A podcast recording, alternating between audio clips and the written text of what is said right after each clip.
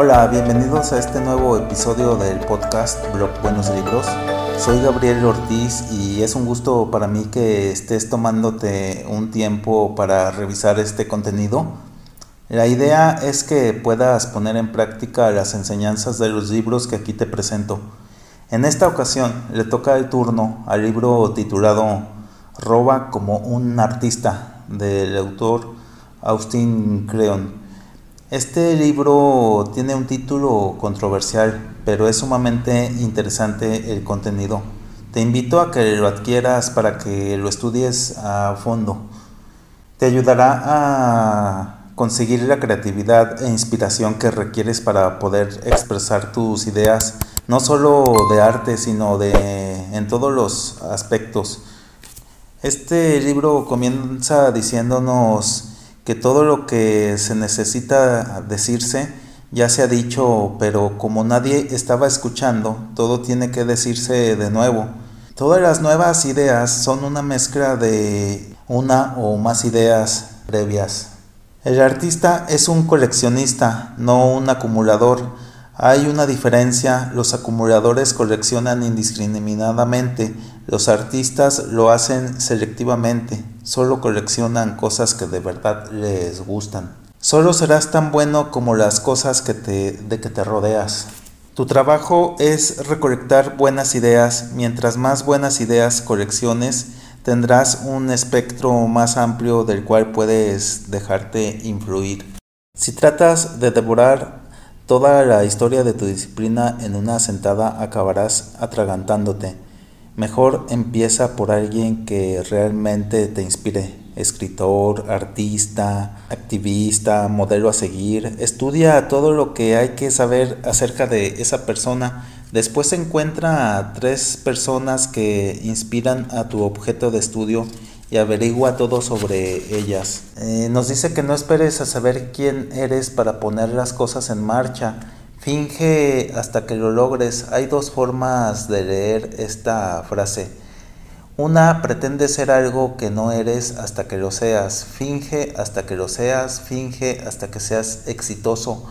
Hasta que todo mundo te vea de la forma que quieres. La segunda pretende hacer algo hasta que hagas algo. Debes vestirte para el trabajo que quieres, no para el trabajo que tienes. Y debes empezar a hacer el trabajo que quieres hacer. El mundo es un escenario, el trabajo es creativo, es una suerte de, teatro. El escenario es tu estudio, tu escritorio, tu estación de trabajo. La utilería es tu material, tus herramientas y tu medio. El libreto es el tiempo, una hora aquí y otra hora allá. El tiempo es para que pasen las cosas. Nadie nace con un estilo de voz no sales de la matriz sabiendo quién eres. Al principio de nuestra vida aprendemos todo imitando a nuestros héroes, aprendemos copiando. Estamos hablando de práctica, no de plagio. El plagio es darte el crédito por el trabajo de alguien más. Copiar significa ingeniería inversa. Eh, esto es como un mecánico tomando una parte del coche para saber cómo funciona. Es como dijo Salvador Dalí, aquellos que no quieren imitar nada no producen nada. Primero debes saber a quién copiar, segundo qué copiar.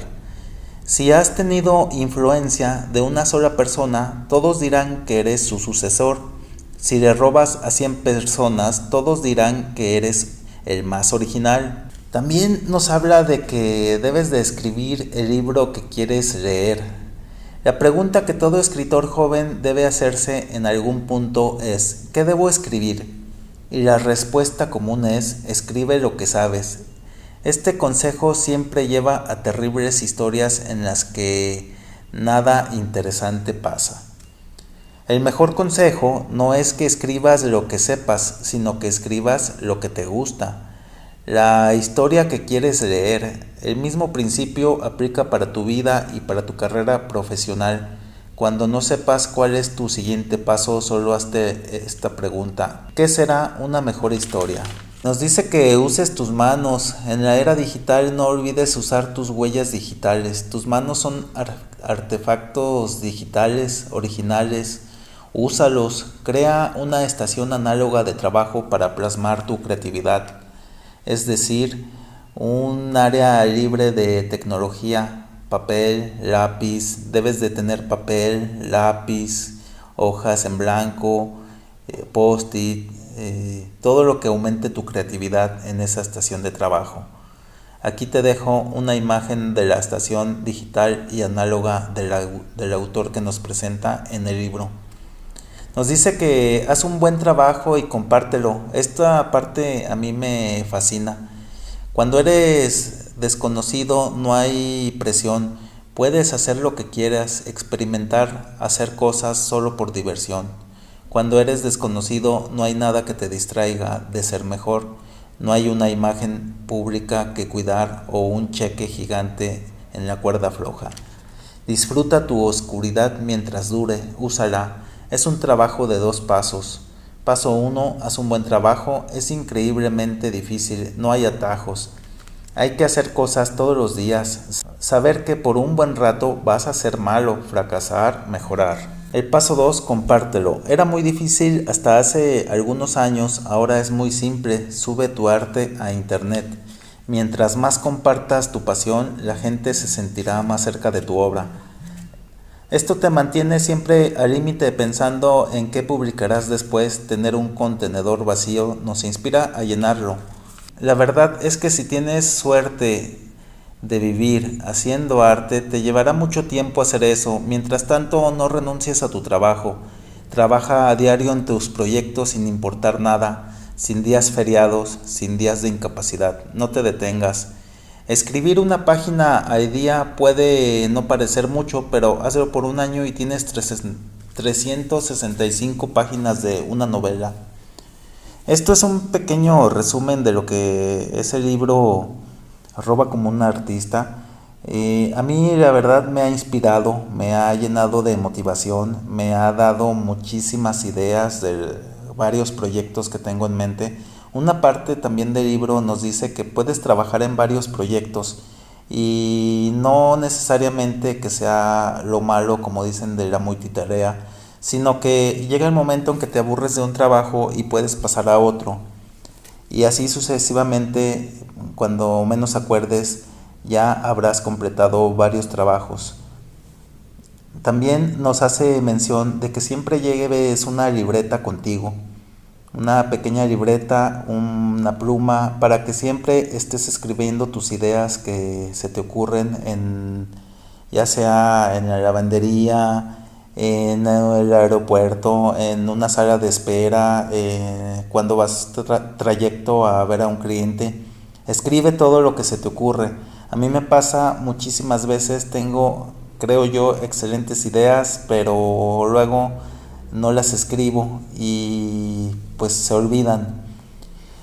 Eh, he estado aplicando esto de cargar siempre una libreta en mi coche, en mi portafolio, cuando llevo, cuando no llevo dónde guardar, pues la llevo en mi pantalón una pequeña libreta.